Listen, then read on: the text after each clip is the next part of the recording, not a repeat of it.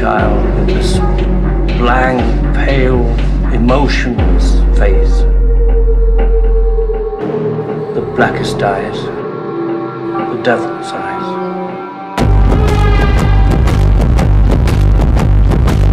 You take the red pill, you stay in Wonderland, and I show you how deep the rabbit hole goes.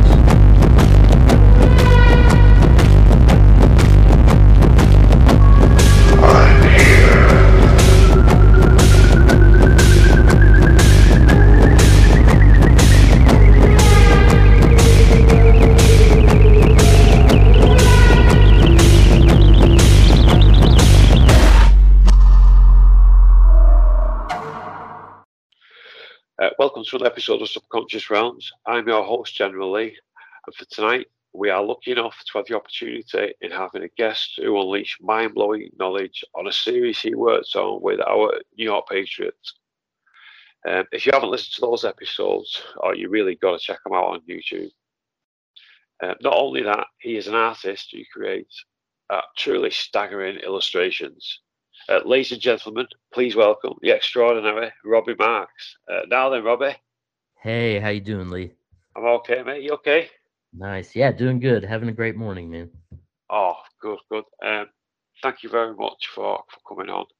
Yeah. Um, I mean, like I said, those episodes on your Patriots podcast. Oh man, Yeah, thanks. oh, they're incredible. Um, it really was. It's fun dancing around in some of that material, man. Yeah, yeah. Um, Yeah. and you know, so many possibilities, so many perspectives. And Yeah. it's nice to see something like like uh, such a, a different angle, like like the way you came at it. Um, and the, the knowledge you unleashed was it, it really was extraordinary. Nice. Nice. I'm glad you enjoyed it, man. Yes, mate. Yes, mate. So, um, well, so what are you thinking? What, what? Um, I know, like you discussed, uh, like Nimrod uh, Yeah. with New York Patriot. I've been doing a series on Ahriman. Uh, we've done what two, one, one part. We've got another one coming up. Mhm. Do you know any um, knowledge on Ahriman? Ahriman.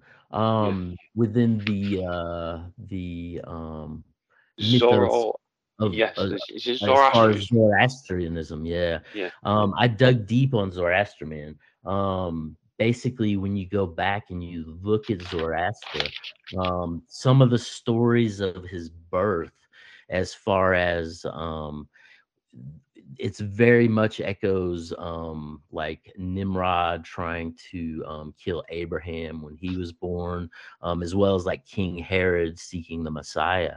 Um, but basically, there was this uh, high level wizard that was trying to essentially kill Nimrod in the womb and um, doing magical, um, you know, exhortations to to try to facilitate his end.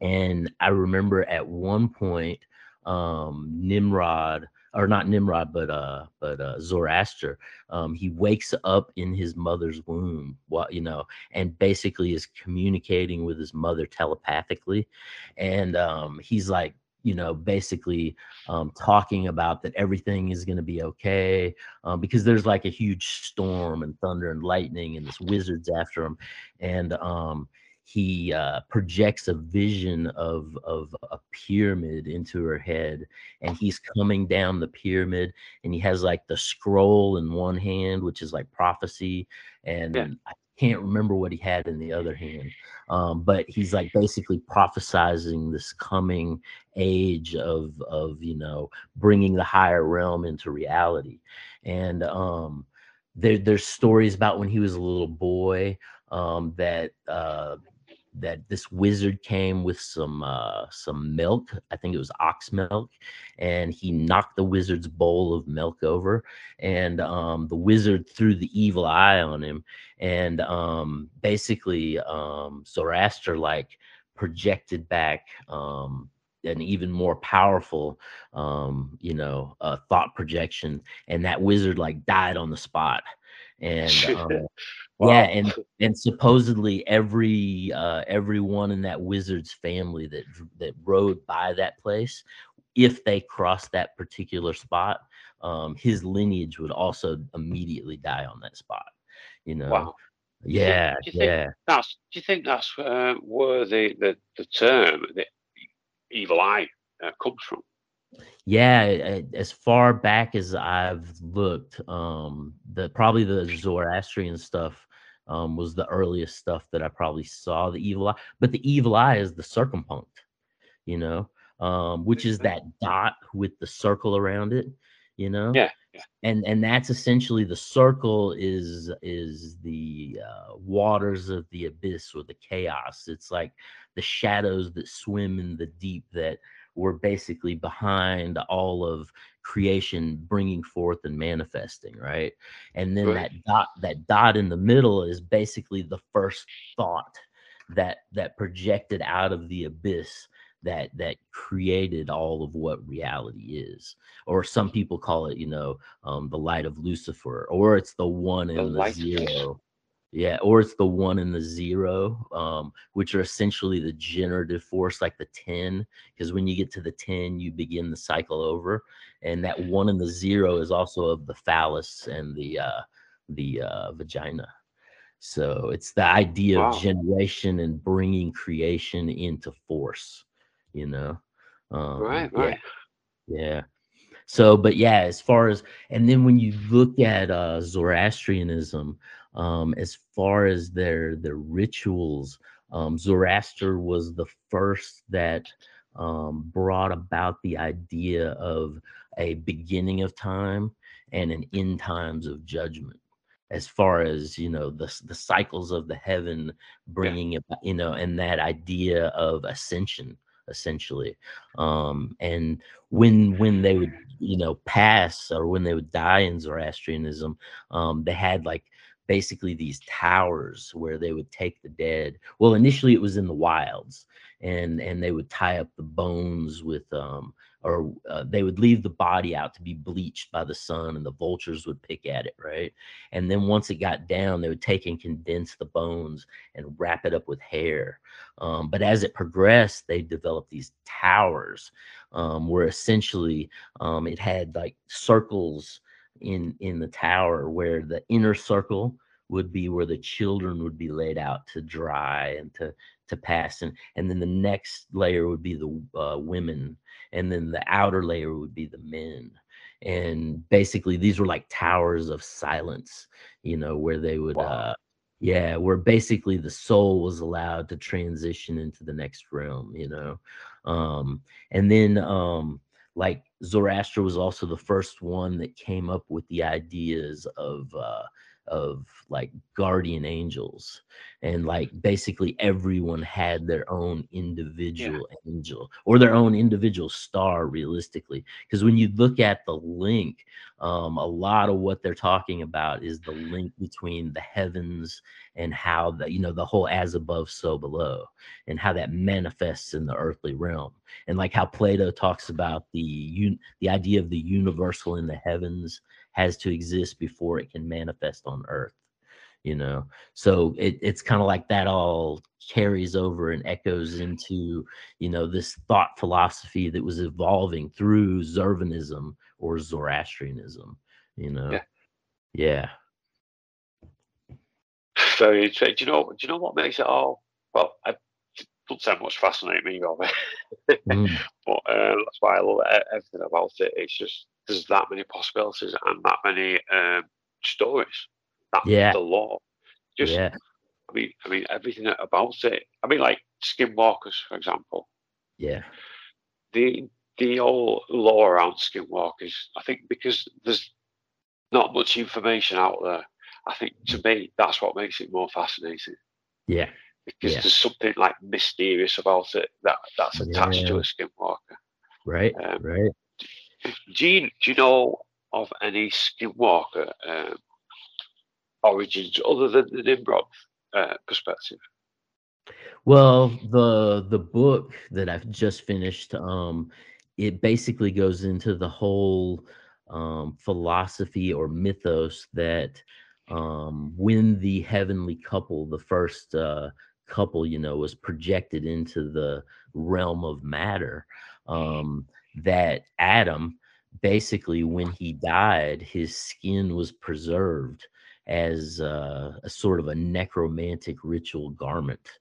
And um, there's different stories when you trace it um, from like the uh, Theosophists and Madame Blavatsky talks about it. Oh, Um, right, right. yeah, yeah, and that would be if you want to find that. That's in Isis Unveiled, Volume One. Um, but she basically talks about how it was handed down um, through the. Well, I guess it was uh, Ham, which in you know biblical stories and the old stories of the rabbis, he's a bit of a mischievous character.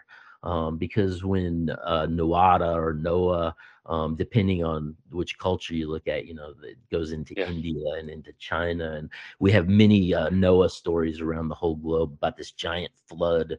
And uh, in some of the old rabbi stories, um, it was said that um, that Ham, um, he essentially um, there was it was there was to be no copulation on the ark. Um, but he had brought on a pre-Adamic woman, um, and basically, and and had children, which became the Canaanites. That's one of the Canaanite stories.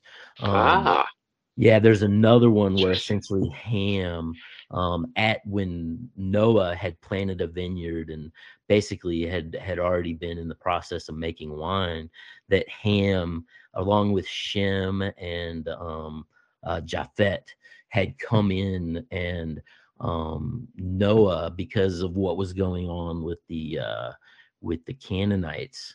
Um, or with the, the Hamites of the time, which would be the Ethiopians um, he was concerned and he got drunk and passed out and um, his it, it says his nakedness was exposed um, yeah, I think I've heard about this. Yeah, Yeah. I've heard about this one. Yeah, yeah. and that generally generally relates to the idea that um, ham had slept with his mother and that was the other sto- yeah and that was the other story of how the canaanites were born right and these canaanites you know um, when you look at them um, they were in cana um, which was essentially ethiopia and you go back into the greeks and they basically say you know when you think of Ethiopia, don't let the moderns make you think about Ethiopia as what it is in modern times, um, because Ethiopia at that time they literally controlled all of that that area of Africa into Asia. You know, so it was like huge area, mate. huge and um it was basically ruled over by um cush who was nimrod the elder. And um but this this skin of adam passed down into this this line of these canaanites. And it was uh passed to uh nimrod or young Ninus, who was nimrod the younger. Um and there was a transition there when the tower of babel fell that basically Nimrod the elder was said to have been struck down, and some stories stories tell that he fled. But nonetheless, that skin was handed down to Nimrod the younger. And it was said that at the age of 22, he put it on and became Nimrod the Great, which is who we see in the Bible.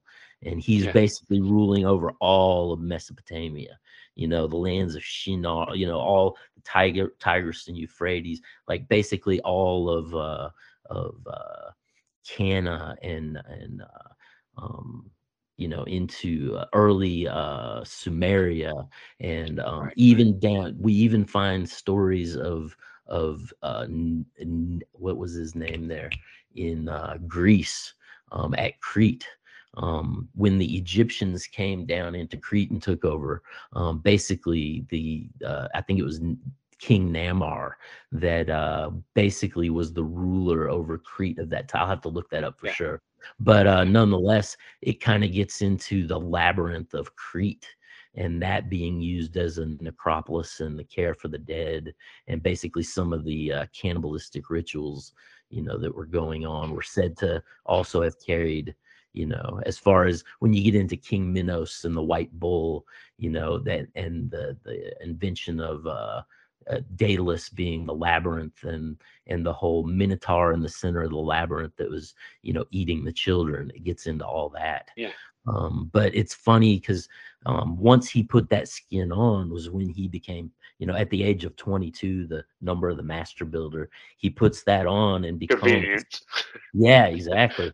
But well, and and then you know you can follow that. But now in the Bible, it says that it was passed down through the line of Shem you know, which when you get into Egyptian mythology, you and you know, and Nimrod relating to Osiris and Shem relating to Set, and the whole idea of the uh the labyrinthian Right. ritual initiations of the early, you know, mystery schools, um, and a lot of what was going on as far as Shem coming in and cutting up Nimrod. Uh, or cutting up Osiris, Set cut up Nimrod in the exact same manner, you know um, which also Esau um, in the Bible was said to have cut off Nimrod's head as well. Which at one at that point, I believe um, they talk about uh, Esau taking the garment and bringing it into the house of Isaac for the Abrahamic Would blessing. that would that be the garment be the skin of Adam? yes, yes. Right, right, okay. So that's the earliest reference that I kind of well, and the thing is, I've been reading these ancient texts, um, you know, for like 30 years, 30 plus years. And a long um, time, mate. yeah, and I would basically read books while we were traveling on the road, and then while, when I was at home, I would just sit and listen to books. So kind of just assimilating all this information, you know, after and uh, you slowly and and I I found this thread um, in these texts of this the skin of of um, you know Adam, and and I just found it very kind of peculiar. So I kind of started going through and I guess it was probably four years ago. I started taking notes on what I was reading after like you know um after many years and i built a database digitally where i can go in and i categorize it by estimated year um the subject matter and then things that tie to it so i can Well, go you've got all this like already set up, like uh, as in, like database. for example, like a spreadsheet. yeah You've well not a that. Oh spreadsheet wow, man! yeah i But, just like in so- that format. well it's it's just in image files Ah, right, Uh, okay.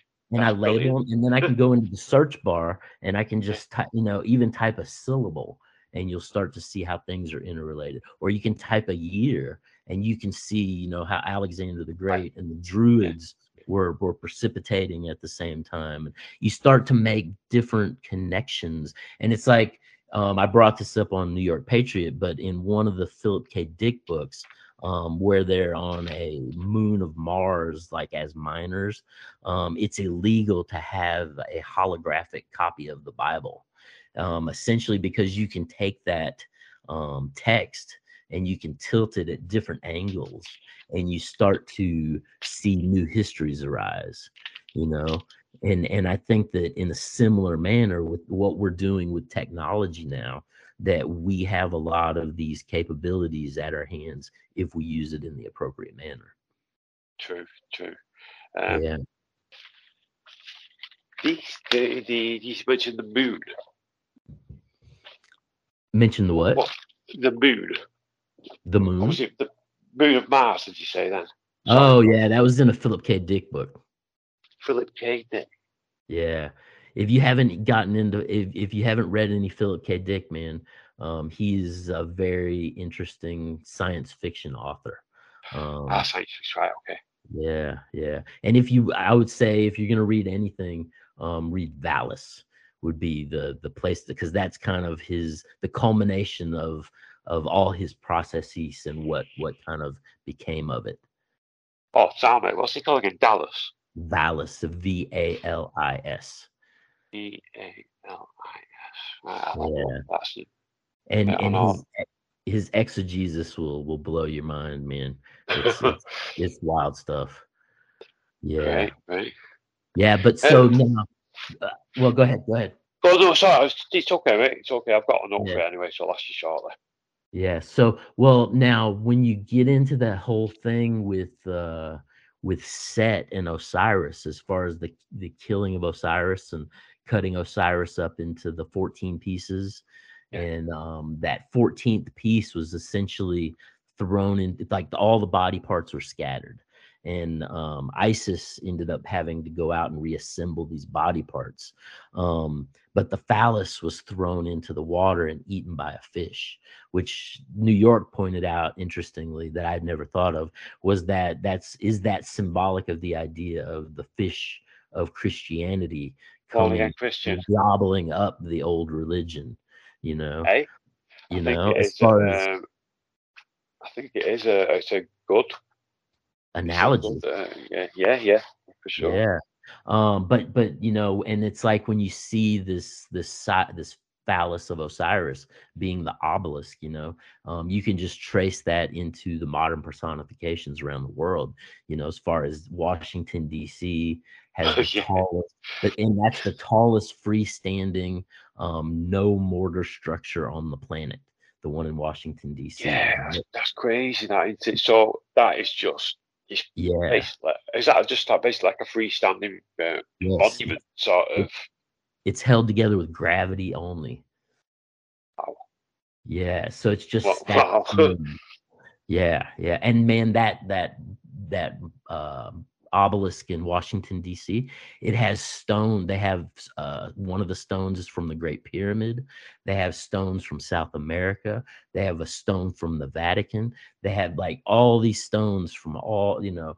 Um, In the- I- The mon- I Washington DC monuments. in the Washington D.C. monument. Yeah, I did not know that, mate. I Yeah, did not and- know. when they built it, they basically incorporated all these stones from all over the world into it. And so um the way it's built, there's stairs that you can actually go da- that you could go down if they would let you. Um I have I have asked and they they would not let me. Um but uh it's uh it's interesting that as you go down the steps you see all these stones from all over the world that are embedded into the Washington monument right? And um if you if anybody that's listening ever gets out there when you're on the elevator and they know they don't normally do it but if you ask them they will um to turn the light on um basically it illuminates the window in the elevator and you as you go up and down you can see a lot of the stones that they that they incorporated into the structure itself you know? That is yeah brilliant and fascinating at the same time. and, right well and also there's legend be told that there's a masonic bible um, that supposedly is bound in a red thread that is uh, that is hidden in one of the stones um, that are there um, Seriously. yeah yeah Wow. um that's a oh that's a masonic legend um but uh i would i you know and and knowing a lot of what you know went on with the early masonry um i i wouldn't doubt it you know um yeah, yeah, yeah. yeah, but also because of the fact that it's the largest standing, um, you know, um, like uh, Masonic structure um, that's just you know based on gravity. Um, Yeah. It it produces so much piezoelectricity that they basically had to ground it out. So there's a manhole cover. Um, and you can ask the park rangers there if they'll show it to you and they'll pull the manhole cover, cover off for you. Um, but basically, there's a a smaller black obelisk that is occulted or hidden under the ground in DC that basically assimilates the piezoelectricity back into the earth. Because otherwise, I think you would start having um, lightning flashes um, hitting the top of it with frequency. You know, Yeah, yeah. I've seen. I went to. I've been to uh, America twice.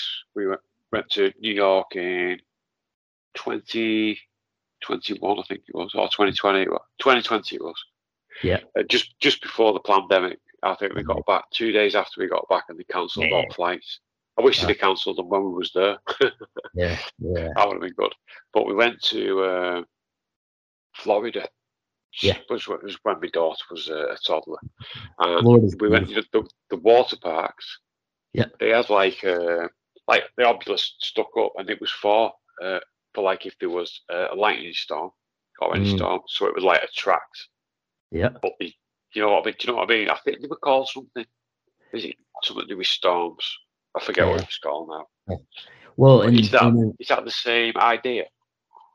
Um, I yeah, maybe, maybe. Right. right. Um, I know that here, um, in New England, they put what they call lightning balls on top of uh the corners of how a lot of the old house. You don't see it that much anymore, Yeah. but if you drive around, they have these rods that are like lightning rods, and they put a glass ball like wrapped in the uh on the rod and Yeah. if those if those get enough energy into them or if they get struck by lightning um, those balls will actually um, capture the plasma and it will glow inside that ball for a little while you know yeah Have man. you ever seen? Have you ever seen seen any of the the balls when they've So- generated that electricity? Yeah, I was down Oh. in Arkansas, man, and we went out to this place that was known for ball lightning. And so we went out on these railroad tracks. It was like two or three in the morning, and um, we saw off in the distance um, this bright white blue light, and it would co- they it would just basically ride the railroad tracks, and it would come down to you know, and then it would just disappear.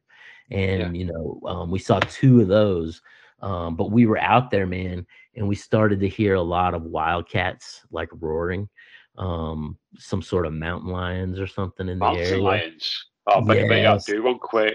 Well, on my way. yeah so we kind of like got out of there and went and did but i did see some some ball lightning like uh, off in the distance a little ways you know which was very and i guess out at mount shasta they see ball lightning frequently um I've, been. I've been wanting to get out there yeah that's in california um there's a lot of uh aerial phenomena from they say that the mountain opens up and ufos come in and out of mount shasta out in california Seriously. yeah, yeah, yeah. Yeah, Mount Shasta has got some pretty wild Mount Shasta. stories associated with it. Um, but yeah, yeah, the the whole energy thing, man. As far as you know, um, I don't know. You get you look at Tesla and how they essentially, Yeah. you know, J.P. Morgan was like, if we can't put a meter on it, you know, knock it into the into the Hudson River. It's like I, I just think there's so many um, other ways of potentially hard. I mean, I I almost you know look at the Earth as like a giant dynamo, as like the motor itself. And if we just had the the means to facilitate, you know, we could all have pretty much free unlimited energy. If the if you know, it's uh, and I I just think that there's so many more. Po- and what was it at one point? The Navy um actually announced that they had uh perfected fusion and then that whole storyline went dark you know yeah, um, yeah yeah so it's I it's think- interesting Yeah, Well, I think you are right. Go ahead go ahead Go on, no, I was going to say on about uh, energy. Y- yeah well and that's the whole thing possibility. It is we could have free energy. Yeah, I think we could. I think we could. Um, and I think to a great extent, um, even possibly the the pyramids themselves, you know, especially when you look at like the pyramid of the vulture um, down in South America, how um, they found under the pyramid in one of the subterranean chambers um, a, a a sarcophagus filled with red mercury, you know, and and the Right, only right. way, yeah, the only way you can get red mercury is from a lightning strike as far as enough power or from uh, nuclear fusion so you know in a lot of ways i think that these pyramids um, may have been used to call down lightning you know um, and and That that makes sense. That you makes know, sense. yeah, because a lot, and then it dissipates into the the uh you know like a lot of times you have water running under them in different places so i think they were they had ways to dissipate that energy but at the same time they were using it to facilitate um, certain alchemical processes you know?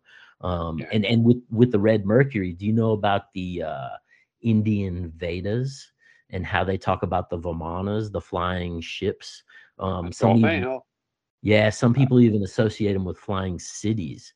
Um, but basically, in the Vimanas, it talks about taking red mercury, um, which back to the the pyramids and the lightning, right?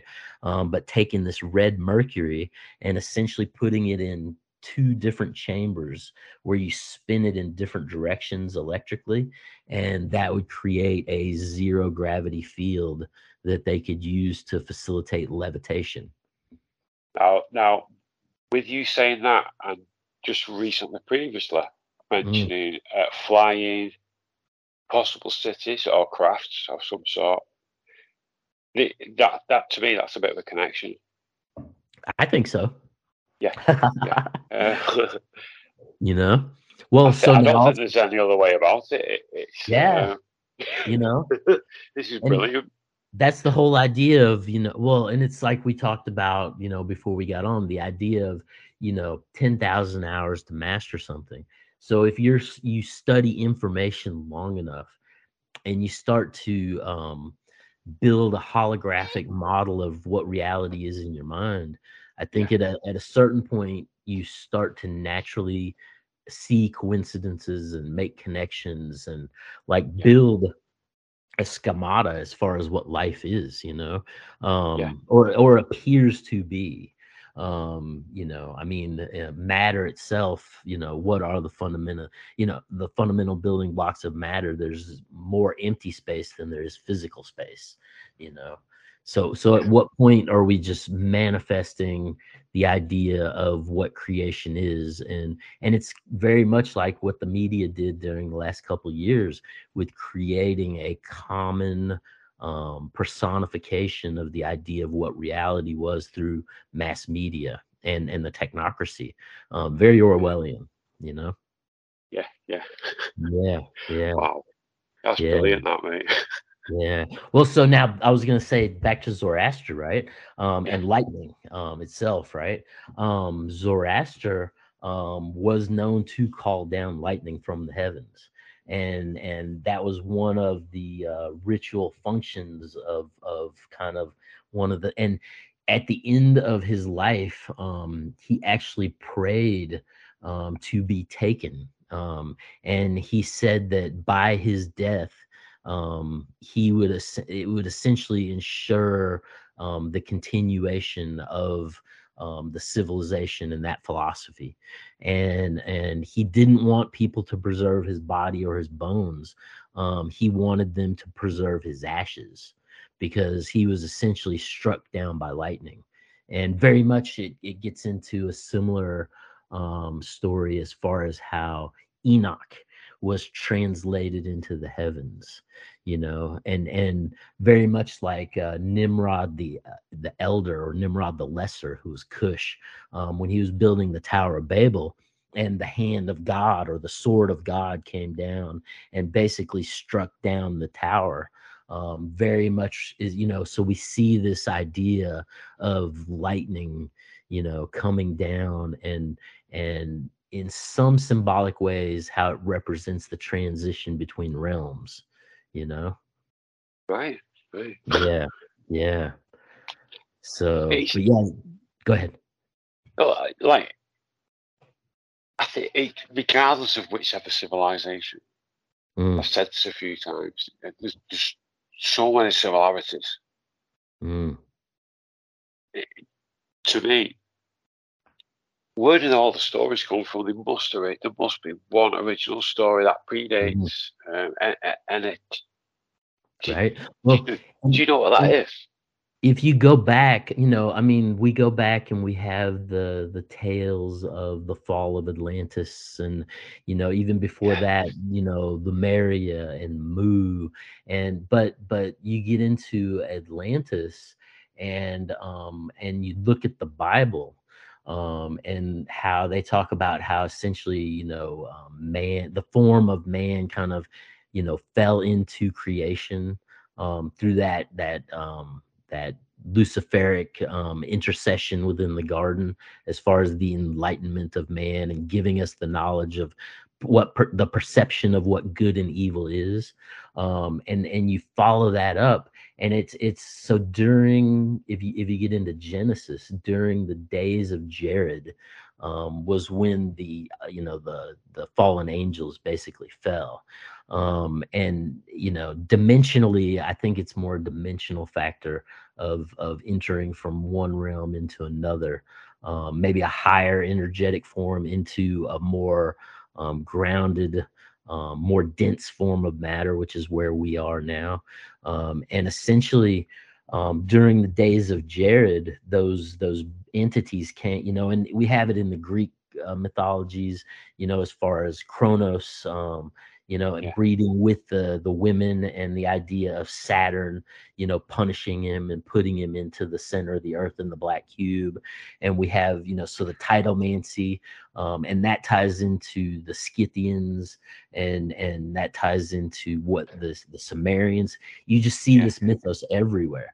Um, but I think it goes back um, most feasibly um, to that ancient Atlantic because the more I dug into the fallen angels, the more I realized that they were essentially the ancient Atlanteans. You know what I mean? That is very, very. Oh, that's it. I Yeah. have never had that. Those two connected. That's uh, yeah. And and they were essentially breeding with the earth women and creating this race of these giants or Yeah. and and whether this now, you know, whether this be, you know, they talk in terms of physical giants and and I do, you know, there's enough stories in the ancient texts to facilitate the idea that there were 8 to 12 foot men, you know, and we still have, you know, characters being born in modern time like the current tallest man and we have you know like andre the giant the wrestler you know um, Yeah, who would drink he would drink gallons of beer you know oh So, yeah. you know he used to have so a shit in the bathroom, didn't he? yeah so Ah, we, we see even these stories in modern times so it's totally feasible to have these characters through history but Yeah. or if we're talking about mental giants as far as as people that were almost savant in the and and you know they talk about the you know in the book of enoch when those fallen angels were called out um one of the things that it all entailed or regarded was that those um those fallen ones had peered into the mysteries and brought the the sacred knowledge of the mysteries to mankind you know? So it's that idea of you know prometheus and bringing the fire of the gods to facilitate you know the the minds of men. Um it gets into um you know and when you look at those those fallen ones and what they brought within the book of enoch you know you had like uh Penemu who brought like all the um the fragrances and all the um miscellaneous you know and there was there was one that that taught men how to use pigments and pen and ink and there was one that taught writing uh, no it was Penemu who taught all strokes of death and how to kill infants in the womb because well Wow. and yeah What was his and- name? What was his name again, Robert? Pinnamoo. Pen- Penemu, yeah, yeah, and this is in the book of Enoch, you know. So if anybody wants to check that out, um, but the thing was, there was a there's a whole philosophy when you get into the early Christian writers, um, as far as some of the saints and some of the um, miscellaneous historians, um, and they talk about the idea that um, one of the reasons that these fallen ones had come down into matter was essentially to stop the um, generation in matter because we were facilitating like a blasphemy on a higher um, level Right, right.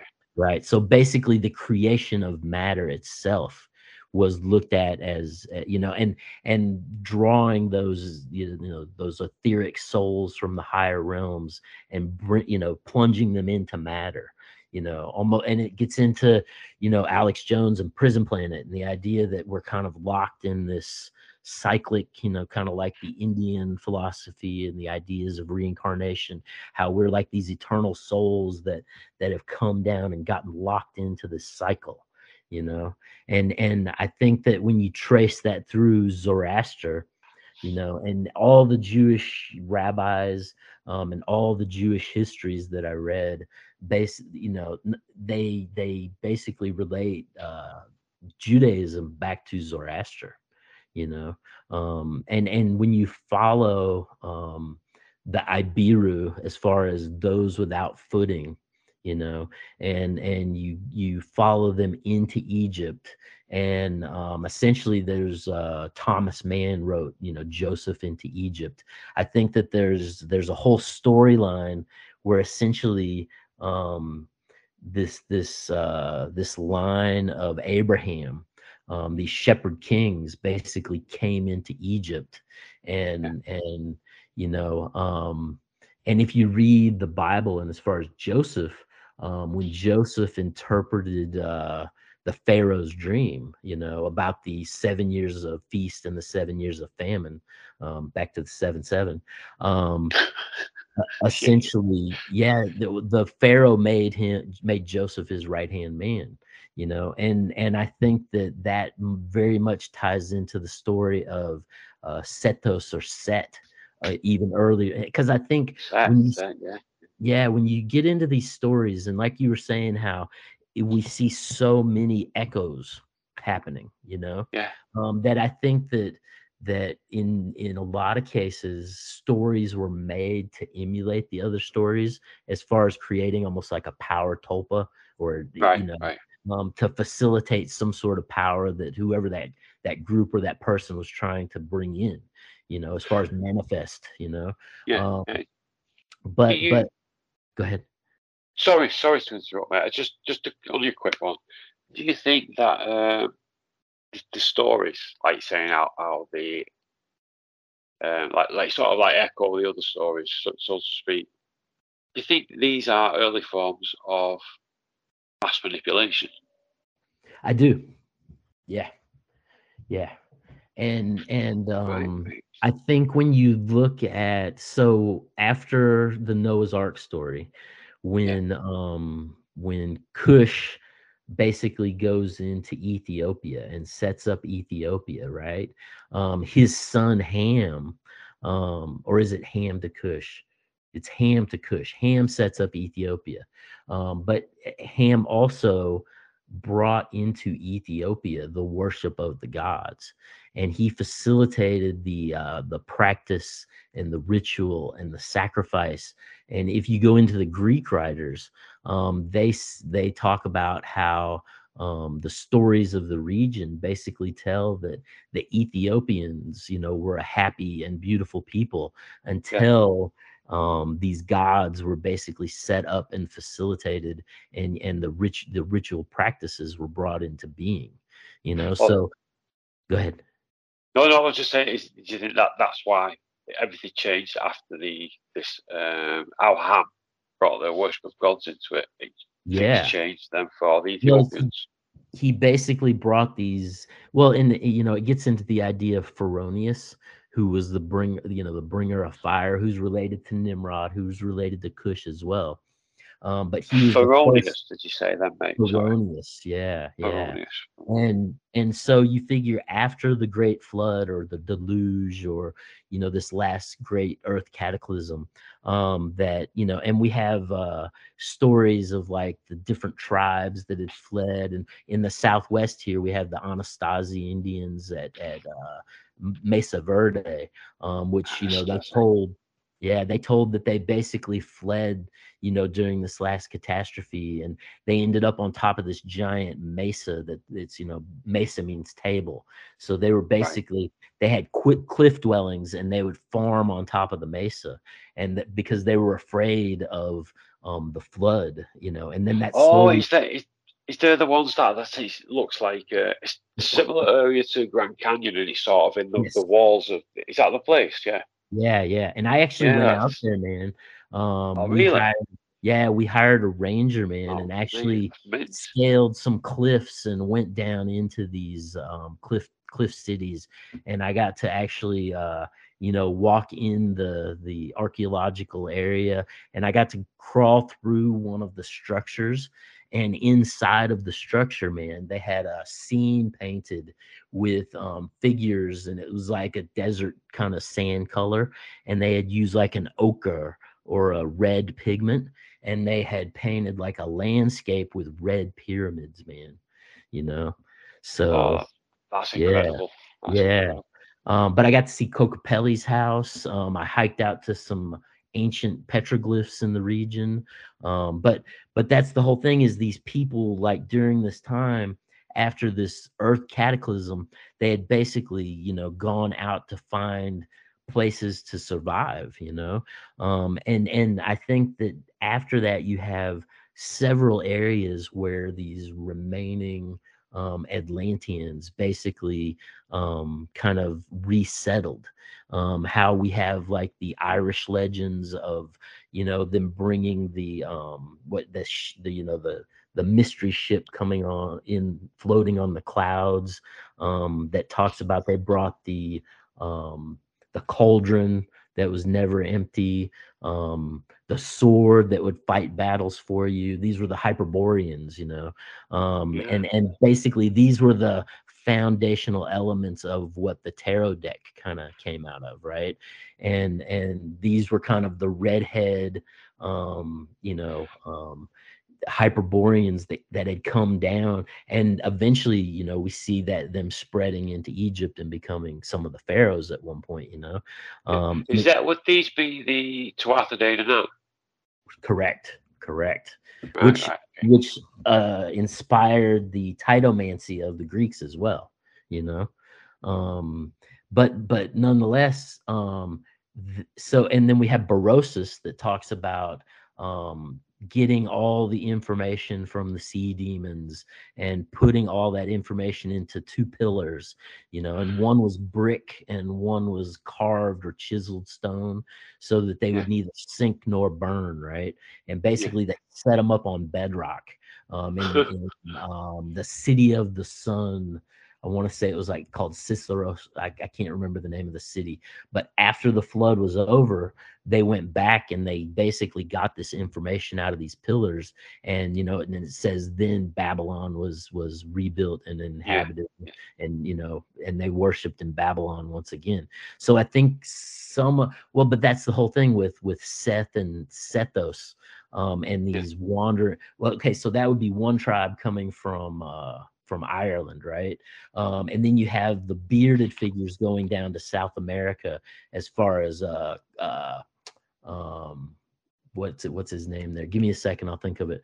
Um but he basically rides on a boat of snakes and he has a white like robe with a long white Ah, viracocha oh, viracocha. So, right I'm- and and yeah. he went down to south america and basically taught them how to build temples and you know and then you have the uh from a, around lake van which is where they have found the earliest vineyards so some people associate this with the actual you know landing place of noah because it's also close to uh, mount ararat where, where Right, there's right. a lot of legends as far as the ark itself um, but so so this would be the line that basically came down from Lake Van um, and into um, uh, what is it the uh, the I, and I think they tie in with the Scythians essentially yeah, um, and the steppe people and that migration across that came down into Mesopotamia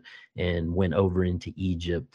Um, but these um, were, as far as Seth, they were the um, the uh, the tribal um, herdsmen of you know that basically had the um, goats and and the sheep. And you know and when and this relates to the story of Seth in the Bible as far as Seth coming in and stopping Osiris. Um but but uh um he comes in and essentially stops the the uh the mystery um initiations and the the blood magic that was going. And it was uh what was his name? Cato the Palestinian uh he was a historian. He basically says uh you know and after after set came in and chopped up osiris that the altars smoked with blood no more you know in in interesting, very interesting. yeah and and i think it was at that point that these mystery cults kind of went underground as far as hiding you know hiding out at persecution of death of of seth um Yeah. and it but it was this sethos that was actually said to have built the pyramids and the sphinx Well, he- so, I mean, I, I've, I've been thought of for, for a while now, like pyramids, the Egyptian pyramids. I, I just believe that they were the before the Egyptians. I don't know why. Mm. Um, Yeah, there's a I've few- thought that yeah, as I've not well. got, yeah, I've not got a solid, a solid, uh, you know, uh, explanation to it. Just Well, I I think that at you know because when you talk when you get into Atlantis and you go back to the uh, you know the circular city and a lot of people tie that in with the Azor Islands um, in that region as far as um, you know uh, the potential of of a sinking place. Um, but when you get into Atlantis and they talk about the ring cities and there was you know essentially a pyramid and then smaller pyra- and each one of these ring cities represented a planetary body you know and so you Yeah. had basically the oracles of all these different planetary elements you know that were the uh the transitory stars that were looked at as the angels right Yeah. And and i think that that i think that when you look at uh, the the history of the the megalithic monuments that the oldest ones are the most precise you know? Yeah, so so i think that that may be where we're talking about this ancient cyclopean culture um, that is the remnant remains of this fallen civilization that was that was you know trying to rebuild what what they had lost. Yeah. and i think as time went on you had people coming and emulating those processes but never able to perfect them. Yeah, yeah Um, I recently watched a, a documentary uh, it, with regards to Atlantis, um, Mm. and I forget the the bloke's name he was on with his uh, what's the word? Mm. I forget the I can't get the word. That my Zahi mouth. The, his theory on, on where he thinks it is. yeah Um, okay I'm sure it was somewhere in like around the somewhere around the Florida area or something like that. yeah yeah interesting interesting Yeah, yeah. I'm not sure Mm. how, how accurate he is, like, but Yeah, yeah. Well, and that's the whole thing, you know. Um, what was it that Oak Island up there? You know, um, the people tie that. I've heard people tie that to Atlantis. I've heard people tie that to the Templars. Like, so many people have so many different opinions on so many yeah. different things. It's you know, and we all kind of put our own semblance of, you know, within our own logical process of what we think is feasible together. You know yeah, yeah, yeah and, and i think that facilitates also the idea that everyone who studies history um kind of is is um changing Ah. history in a way yeah. you know I think because you've got to be skeptical. yeah oh, yeah Oh, 100% Because the pos- the possibilities, Robert, of that many different uh, because there's that many different options. yeah But what do you go with? I mean, yeah for me, I, I just love all like the the lore, like the mythos. Yeah. I love everything, like all the different pantheons. They're just um, they're all fascinating. Yeah, yeah. Well, and that's uh I was really getting into the whole Scythian thing. Um as far as, you know, they were shepherds and they, you know, uh basically use the moon for all the the herding process and um and the, when they would move as far as seasonally. Um and when they came into Egypt, the Egyptians were using the sun and there was actually talk of them coming in and merging the two calendars, you know. Um so so and i think you know when you look at calendars in general i think this is a form of manipulation as well you know um granted we need to know growing seasons and probably the most accurate calendar that we still have to date would be like the mayan calendar you know which is a moon based calendar. Um but but it's just interesting how you know we have um the the jews have their own calendar we have the the current count you know that we're under we have you know all and and at certain points of time even with the caesars it was said that they would basically put a new calendar in to align the holidays in an appropriate manner so that they could bring a certain sect into their control you know It's like it's all, almost uh, ritualistic in it, you know. Oh yeah, yeah. But that's the whole thing is, you know, when you look at the merging of the sun and the moon being an alchemical function, you know, you're basically creating the prima materia, which gives you the the base element to bring in whatever creation you want. Yeah. You know, as far as yeah, yeah. So it is It's crazy, interesting. man, isn't it? Yeah, well, and then you get into Saturn, you know, and Chronos as far as time itself, and and have you know we have all these different time lords, you know, that are that are kind of interceding and and determining planting and harvest times, like metaphorically, as far as being birthed and and when you die, you know? Yeah, yeah. and and it's just uh yeah it's pretty wild. Well and then zurvan you know who was a he w- i believe he was a uh a offshoot of zoroastrianism that was considered as heretical right? Um but zurvan basically um he would he rose above time and basically you know shook off the frost of what crystals that, that crystallized as far as what time was and ascended all time space you know beyond beyond time and matter you know and that became a heretical kind of i think because maybe zurvan became his own god in a sense whereas instead of seeing a higher you know um, manifestation of of the idea of of that singularity that is you know um uh you know nirvana or or Yeah, is uh, the kether of the hebrew tree of life or is you know it's it's this idea that we almost come out of the and it back to that circumpunct you know that Yeah, that yeah. that dot in the middle that comes out is the manifest creation that what we was on about at the beginning, yeah. Yeah. yeah, Yeah, and no- kind of no. it, it's what we all came from, and in a lot of these philosophies, it's what we will all return into and become Right. one with again. You know, I, I've got uh, I've got one thing I want to ask you what and tell me what you think about this, right? With me looking into Ahriman. Yeah. Um now you this might sound silly, but I'm getting um Mithras, but I'm Mhm. also getting Sorath Sun Demon. Um, yeah, Sorath. yeah. Um, are you familiar with any of those uh, uh, law? Well, now when you get into theosophy um, and the works of uh, uh, the different theosophists, um, like if you get into Rudolf Steiner, Rudolf Um, Steiner.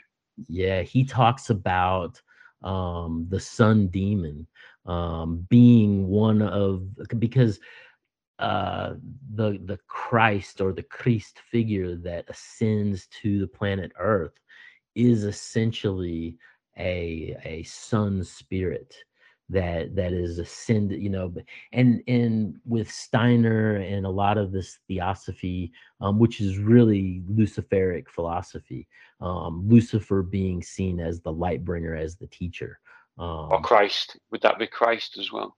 some people do attribute it with Christ, yes.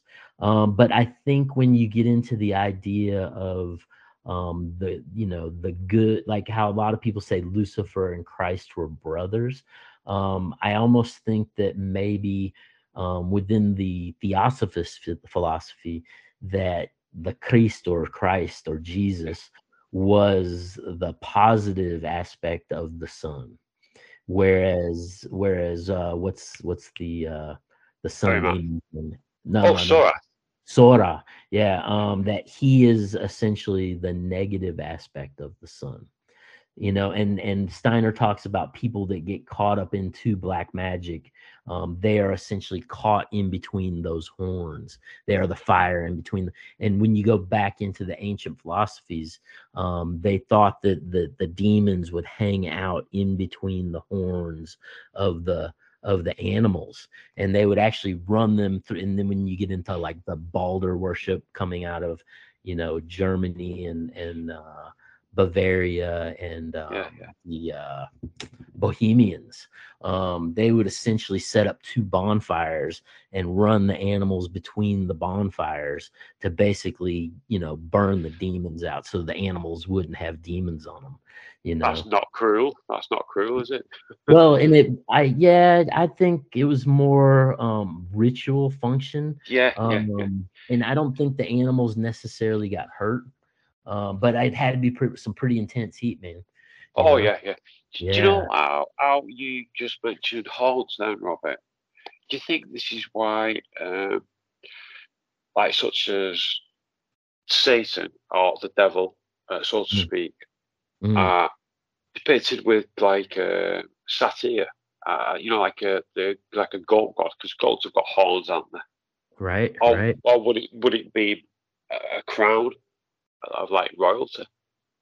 Yeah, and it- you go back and and there's a whole philosophy of uh, during the time of Virgo or the Virgin that that was when kind of reality was created. And then you have the time of the plowing of the field which you know Adam was the first tiller of the field, which is where the word husband comes from. Um, Yeah. But essentially, um, that was during. So you basically go through these different phases, you know. So during the time that the land was tilled, that was the time of the bull, and then when the walled cities came about and warring started to take on an aspect, that would be the time of the ram or the you know the Aries or the war god, right? Um, but essentially during the time of the bull they wore bull horns as a crown and during the time of the ram you see the ram horn the ram horns being brought you. as, Yeah, yeah, as yeah, the yeah, crown yeah. of like the the higher druids or the magi you know Yeah, that, Um, that that makes sense. That now. yeah, because it was kind of uh, the idea of, you know, being a part of the turning of the philosophical age, as above, so below, as the Yeah, heavens yeah, manifest, so we manifest on earth. You know, Yeah. Um, there, there is one. Uh, you mentioned it a few times now. Uh, druids. yeah. It's the druids are interesting. Um, Very, you, get, very. you get into the whole Baal worship, um, which leads us into you know like the Burning Man festival, um, and like the ideas of the Wicker Man. Um, yeah, the Wicker Man. Quality yeah, film. yeah, it is. It is. Um, and both of them, the old one and the Nicolas Cage one, I like both of you them. know right? You know right? The old one is a classic. I remember Oh, watching that when I was a kid. But Yeah, the Nick yeah, Cage one, right? yeah, People call it, but I'll tell you what, mate. That is a, a quality remake. I think. yeah, yeah. Yeah, it's Um, brilliant. But Have but you watched? the, Um, have you watched what's it called now? Uh, Color Out of Space. what is it? It's called Color Out of Space. It's um, it's a H.P. Lovecraft Lovecraft story. And Oh. Nicolas Cage is in it, mate. Oh, honestly, mate, it is brilliant, and he plays Yeah. a brilliant part in it. I bet. I bet. If you Huh. like H.P. Lovecraft, you'll like that. Oh, dude, I'm hardcore into H.P. Lovecraft. So Oh, what's yes, it called? mate. Clouds of Space? Color, color, Color of Space. Okay, the color. color, oh yeah, color yeah, out yeah. of space. Yeah, color out. Yeah, I know that that story for sure. I'll tell you what. When we've finished, I'll find a link and send it to you. Yeah, yeah, that'd be great. You can Oh. stream it then, mate. so I'm trying to find my little book here. There was something I wanted to. So that that's the whole thing. That black cube of Saturn, right? Um, Yeah. In in one of the H.P. Lovecraft stories, um, he actually talk talks about um a stone. Um, and I wish I knew where that book was. Let me look over here. Hmm. I usually have it handy. Um, but nonetheless, what it he says that the Yuggoth basically created this stone on an on another planet and brought it here before humans were even born. And and that um, you know, it was basically a stone that allowed you to see into two dimensions simultaneously. What like? Would that be like similar to like a scrying mirror? I believe so. Ah, I t- Yeah. oh, what's it called? Is it called? Oh, Let me see. I'm pulling up my. I know what I could. I know the name of it, and uh, I just can't get it out of my head. They're actually Yeah. making that film they're about to make. I think it might be thingy. Del Toro might be making it. I think. Oh, what's he called now? She's got me. Mm. Yeah, I wish I could find this. Um, but nonetheless, um, yeah, it it's it was said to be I, I tracing it in. It was said to be in between two different crystalline structures um, that were uh, 2.333 and 4.333. So this is actually the cubic structure was like a 3.333 cubic structure, um, Yeah. which was two triangles stacked on top of. So imagine um, two prisms almost, right? Um, Yeah. So like an elongated triangle, and then and and you would have a square on the bottom, and you would essentially stack them. So it was the same shape as like the Viking stones that they used Yeah. for navigation, that they could see the sun. But this was a black stone that had a cloudy black appearance that allowed you to s- uh, back to the scry, the idea of scrying, right? Um, but this is the stone um, that was in Tibet um, that was said to be broken up into numerous pieces and scattered through the lands. And basically, one some of the pieces went to um, Petra, where uh, Muhammad's grandfather was worshiping the 365 idols before they condensed them into the singular black cube that became the cube of Mecca. Um, and some of those stones went to um, South America. Um, some of the, one of those stones went to Rome, um, and some of those stones also went to the castle at Edinburgh in Scotland, where they actually were said to have used them in the foundational cornerstone laying ceremony to build the castle itself. You know, right. Yeah. yeah. So when when we look at Masonic ties into religious ties, um, and look at the the fact that you know um, it, it's just interesting, um, like how Queen Elizabeth says she's related to the Prophet Muhammad. Um, it, it, it's oh yeah yeah um and and it's just interesting how i think a lot of this uh these bloodlines um these the bloodlines of the dragos or the dragon bloodline um essentially tie back into um this this philosophy of this black cube or the idea of uh messing with time essentially you know yeah. Um, well now back back to Ahriman. Um, yeah, remember, it's everywhere, isn't it? yeah, yeah. So that was the whole idea that when the creation came into being, um, that essentially um, Ahriman was an abortion of the creation. Um, and I think that very much ties in with the mythos of uh, the Gnostic Sophia and how when Sophia um, was basically that that uh, Yaldabaoth was born, as far as the serpent with the the lion head, you know, that was the that was the the insane god that that was the mad god, you know, that rules over this realm, and that's when you get into the god above god or the eye above eye or the this the you know, and essentially. Um, there, there even is a lot to be said as far as tracing the idea of um, Yahweh, who was a storm god, um, into this this similar kind of, of philosophy, um, as far as being a wrathful and jealous god, and you know, and and um, when you get into uh, the sacrifices, as far as the holocausts and how they would burn certain portions of the animal, you know, and and essentially the idea of the Holocaust is you burn it to such an extent that there's nothing left for man. It all goes to the gods or to the god the god per se. Um so it's it's you know you have this idea of of this energy that comes in um and and but i i- with Ahriman, um you like we were how we were tying it into materialism where essentially um you know they want you it's it and back to uh jacob's ladder. When um in that whole story at one point um it rum like in the hebrew texts the heavens and all of time space like rumble and this voice comes forth while jacob is seeing all of time laid out like a blueprint before him in his night journey.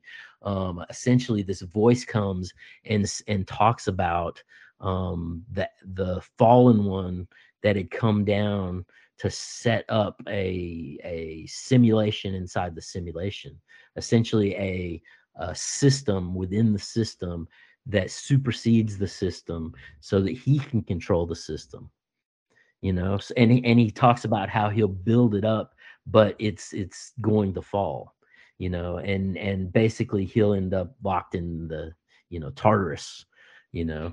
Um but but it's the idea that um that that that this force comes down into creation and sets up a system within the system that we have to be dependent upon.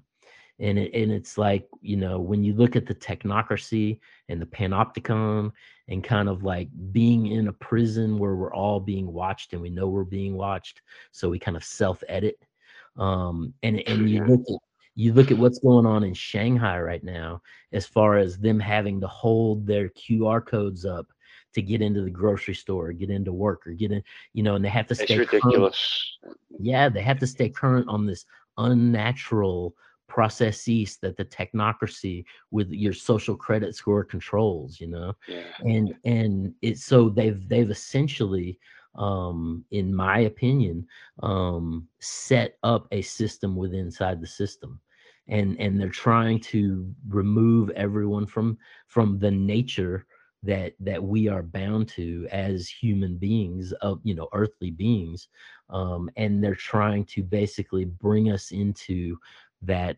that you know i don't know if you want to call it a luciferic or a, you know you could call it satanic in the sense that shaitan um, in in the persian culture was considered to be the adversary so right. this is an ad- adversarial position where they're they're putting us in a position where they are making themselves our adversary yeah you know yeah uh, you know the hp lovecraft robert is it from beyond from beyond. I I'll find it. Challenge from beyond. That story, yeah, yeah.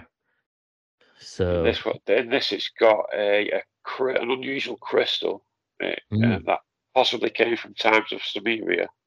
Right. Back further, and it has it's a peculiar cube-shaped quartz. Uh, that has a disc inside inscribed with peculiar cuneiform writing. Right. I don't know if that if that's it, but that sounds very that sounds very yeah. similar. Yeah, yeah. Right, right. Yeah. And and yeah, it's it's you know, the the longer I I look at all this stuff, the the more I see it's just one long enfolding system slowly encapsulating and drawing you know trying to literally draw the the minds of men into you know and we're at the point now where the transhumanists are even talking about you know oh you're going to be able to upload your mind into the you know like like you you could beat death you know? And yeah, well, met, met, the metaphors and all and all that is uh, yeah yeah. Well and, what, and go ahead. No, I was going to say, what, what's your thoughts on CERN?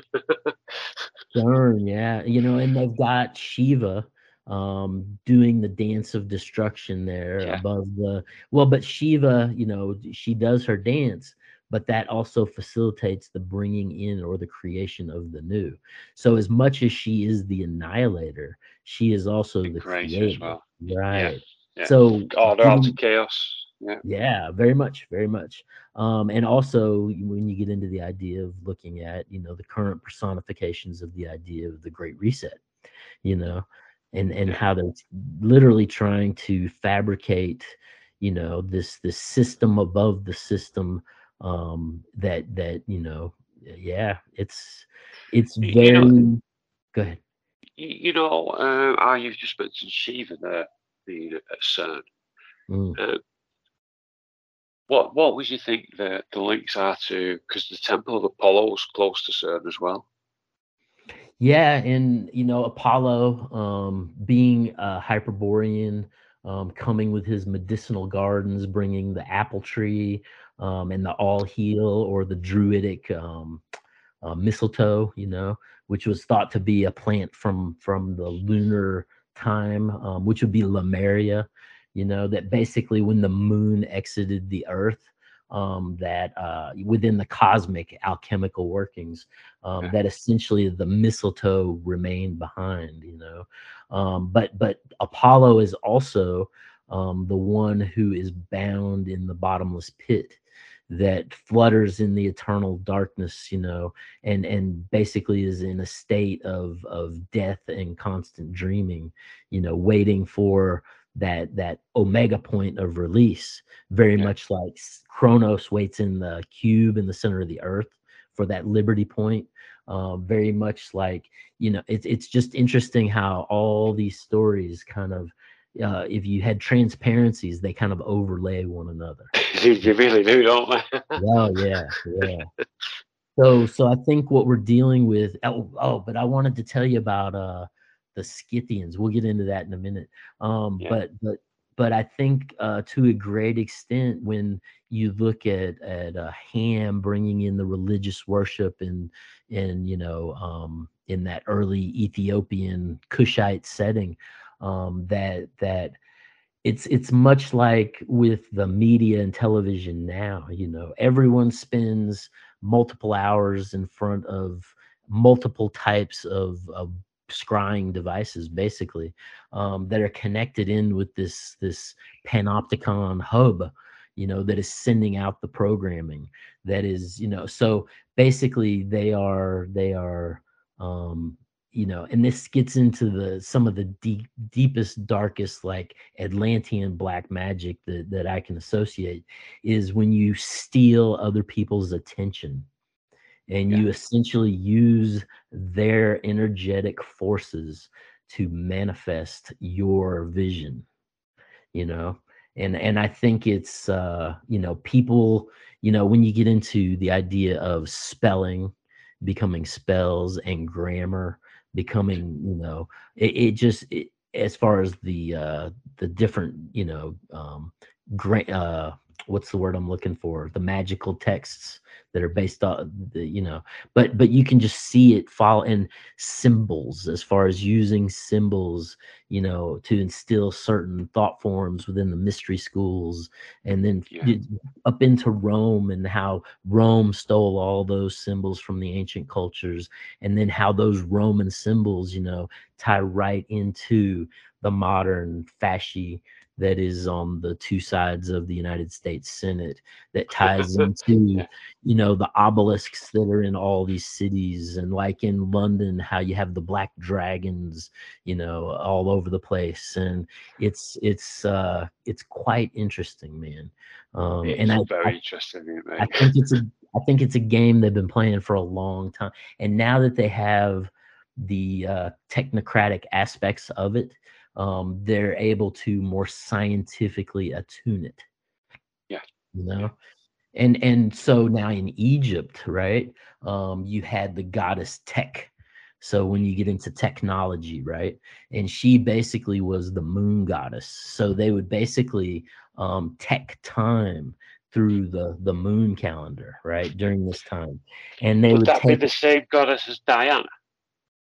yes, tying Right, through, tying through, Yeah. yeah. Um, Inanna, Ishtar, coming right into you know the Greek and Diana, and um, so uh, essentially they would take a palm branch, right, and they would fold, they would basically weave the palm branch through the course of the turning of the heavens, and and it would tell you that as far as how the night skies were turning, and you could tell where you were at within the system, and they called this teching right? So that was the first technology, right? Um, but then the techiya, right, or the techie now, as we call them, were the ones who were attached to the techa or the technology. So these terms go all the way back into the most ancient philosophies that we have, and to to spark the need fire to light the wicker man, that was that was called um teching the flame you know so it's and and Hey. there was go ahead You are blowing my mind with all this. Yeah yeah wow, um but uh and, and also now you have two different types of fire in the ancient world right you Yeah. had what they called the earthly fire which was more associated with fires that came from lava or from natural like burning tar um, and then you had what they called heavenly fire which was associated back to um, the lightning aspect. And and they would actually you know go to lightning strikes to get this heavenly fire and it was said to be more sacred right? And then eventually through time um, like in south america once a year they would put out all the fires in the whole village in these mayan and aztec cultures right? And they basically had a, a lens that they created where they would focus the the light of the sun and start the the, the heavenly fire on earth. And then once all the fires were out on that rate you know that sacred ritual day um, of regeneration probably a spring ritual um, they would basically light that new heavenly fire and the whole village would share that heavenly fire for warmth and to cook their food and it was like a very sacred thing Yeah, you know yeah. so this I, yeah yeah it's uh but but it's just wild how it ties in man you know Yeah, um yeah. yeah yeah I've got, I've got, mate. I tell you, let me count. I've got like what five pages of, of like notes from what I'm going to look Yeah. into. Nice, Um. So a lot of this stuff, mate, I, I, I wasn't aware of. It's, Mm. it's, uh, it's incredible. and that's just off the cuff man if, yeah, if yeah, I I go know. so man i've got so this last couple years so during this last couple years here during covid i basically just really started digging in and i've got like uh these uh they're record books that are i don't know they're probably three or four hundred pages and i've i'm on the third one right now so i've got about Wow, wow, 800 That's- pages of late night ramblings you know and i, I tell you now- what, don't stop. yeah Don't it's stop. it's love what i love to and you see also how i take that and i incorporate that into the artwork Your that I do, art. Yeah, I was just going to say that then. It's reflective. Uh, your- yeah Your artwork is, I'm- it's incredible. It really is. thanks man i'm trying to like put like you know positive aspects of of the manifest you know world into you know thought form basically Yeah, you know yeah. um but yeah so the one thing that i wanted to tell you um that that i had in mind that i wanted to talk about while, while we were doing this um was back to the scythians right Yes. um yes. When uh when you get into the the Ata, atari mountains um and this is actually in the siberian region of russia in into kazakhstan um but they have this stuff that that they pull out of the mountains called uh shaljit which is like the blood of the mountains is what they call it and it's actually like a secretion um, that leaks out of the sides of the mountains. And the ancient uh, wizards and the ancient magicians used to harvest this stuff and basically use it to, to reach higher enlightenment, enlightened states, right? Um, but in modern terms, they've done research on it, and it's full of all these trace minerals that your body needs to function. And it's also high in fulvic acid, which reduces inflammation. Um, so, you know, before we got on, I took probably a rice grain size of the Shaljit, um, which ties into the story um, in the uh, Atal or Atari Mountains um, of the Scythians. Because somebody brought up Scythians the other day, and they were talking about how they related back to the um, Sintashta people from about 2200 BC. Right. Um, but these people came down into the steppe. Um, and basically, in these mountains, um, they have found ancient um, burial tombs, right? Um, that are essentially um, covered mounds. Um, that when they went down into them, they're completely preserved in ice and some of the some of the grob, uh, grave robbers had actually gone in and used pick, pickaxes to take some of the stuff out but they couldn't get through all the ice because it was so deep. So they used like a melting water process to basically pump the like hot water process to pump the ice out and they, they found these tombs of these ancient scythians that were essentially um, in sarcophagus um with with these they had like black mirrors they had turquoise they had tomahawks they had um these early anguipede representations of these beings with like um snake legs um snake legs yeah much like the starbucks logo is is a skyline you know what you yeah. mentioned then do, do you think right uh with snake legs right mm. the the sarmatians uh, which mm. were scythians they, right. they wore um, a green scaled armor. Um, right. And they call them the, the reptilians or the lizard people. Do you think that yes. will have anything to do with uh, or have a connection to do with the tombs what were found in Siberia? Well, and yeah, oh yeah, that is these people. That is these people. Right, right. Um, but essentially, these were very much like the Egyptian tombs but they were under mounds and completely frozen in ice. And there's a Bob Dylan song called Isis where he talks about uh, getting hauled away by a stranger to go raid a like a and you assume it's an Egyptian tomb, but he doesn't say. But it's this this you know tomb that's all encrusted in ice, you know. Yeah. And and when I found this story, I was like, whoa, um because it very much made me think of that Bob Dylan song. Um, and this is in a book from 1973. It's Scythian art um, that I picked up at this old book barn I used to go to before he. That's a good find, that man. Isn't it? Oh, Something like yeah. this. Brilliant. Yeah. um, but it's just interesting how much um, these tombs, in a very similar fashion, tie into the tombs and how we see the pharaohs um, you know, entombed. And these are the same people that came down and spread into Mesopotamia and became wrapped up in the Sumerians and spread into Egypt and became and are associated with um, Set or um, you know um, Seth of the Bible. You know, so it's it's yeah because and also this they're the Scythians or um, what do they call them in the Bible? That they're also essentially related with the tribe that um that Abraham came out of. You know? Right. Yeah. Yeah. Yeah. So we see this this long play of of the cult of time like uh, facilitating merging you know controlling dominating using these gods and these mystery schools like transmuting through samaria and into you know well you know egypt samaria um, into uh, the Greek Titanomachy and into the Roman mythology, you know, I mean, and even like uh, the White House in the United States was the name of the Egyptian bank, you know, they called it essentially the translation is the White House, you know, so oh, uh, yeah.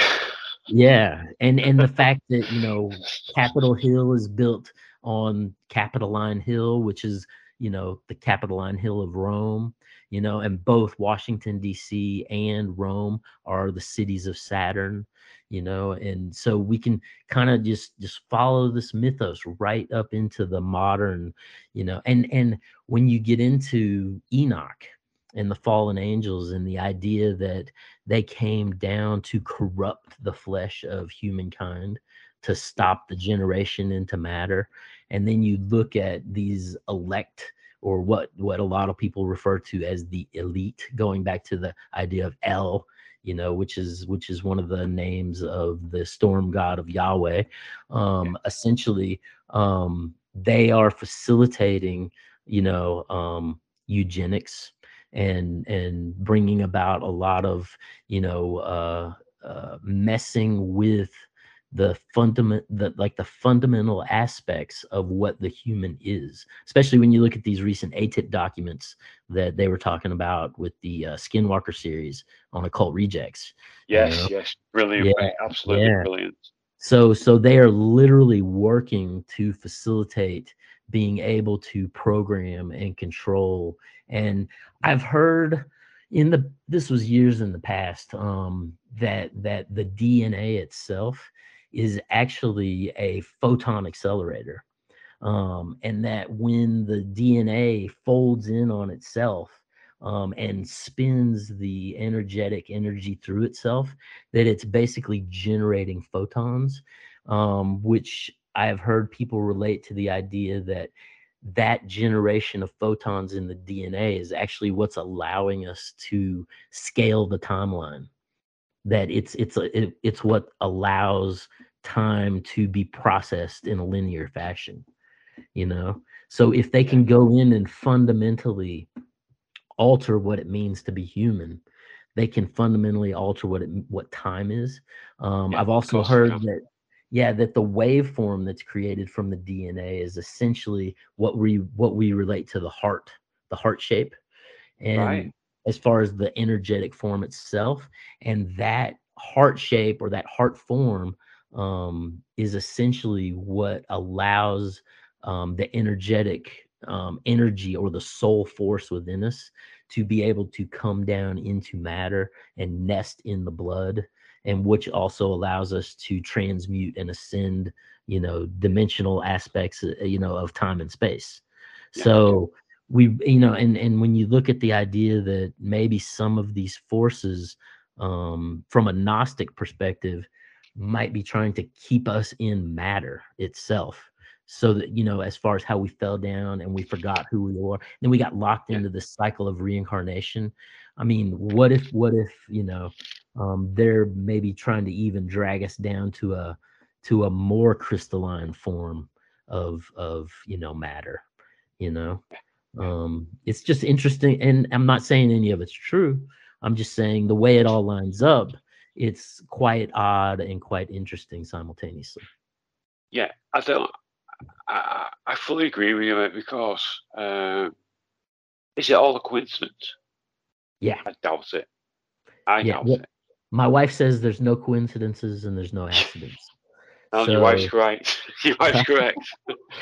you know, it's uh yeah, yeah, it's quite it's quite and that's the whole thing I've noticed, man, is you know, when I'm out on the road and when I'm going and I'm doing, you know, in my flow state, um, it's it's you live in a constant um, energetic rounding of synchronicities and yeah. and it, it becomes so fluid um, and i almost think that the synchronicities when you start to see synchronicities on such a regular basis um, and and become like fluid and living within the the synchronistic aspect of manifestation um, i think that the universe is really telling you that you might be on an appropriate path towards um, knowing yourself and and seeing higher aspects of what reality can be and can bring. You know. Yeah, for sure, mate. For sure. Yeah, yeah. I tell you what, mate.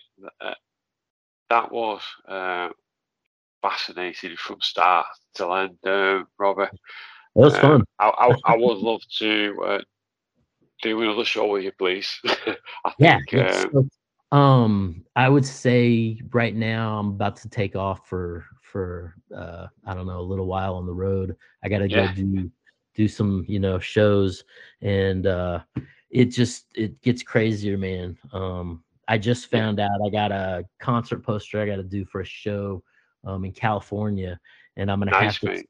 I'm gonna have to turn it out while I'm at a festival in Michigan before I go to a festival in Missouri to sign other posters. It's crazy, man.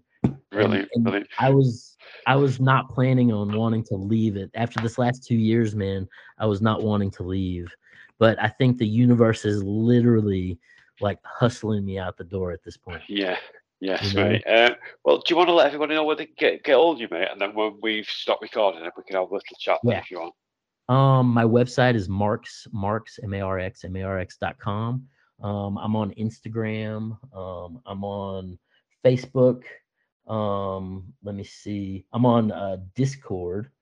Um, let's see, but in my Instagram handle for anybody wanting to know is uh, I'm trying to get to the top.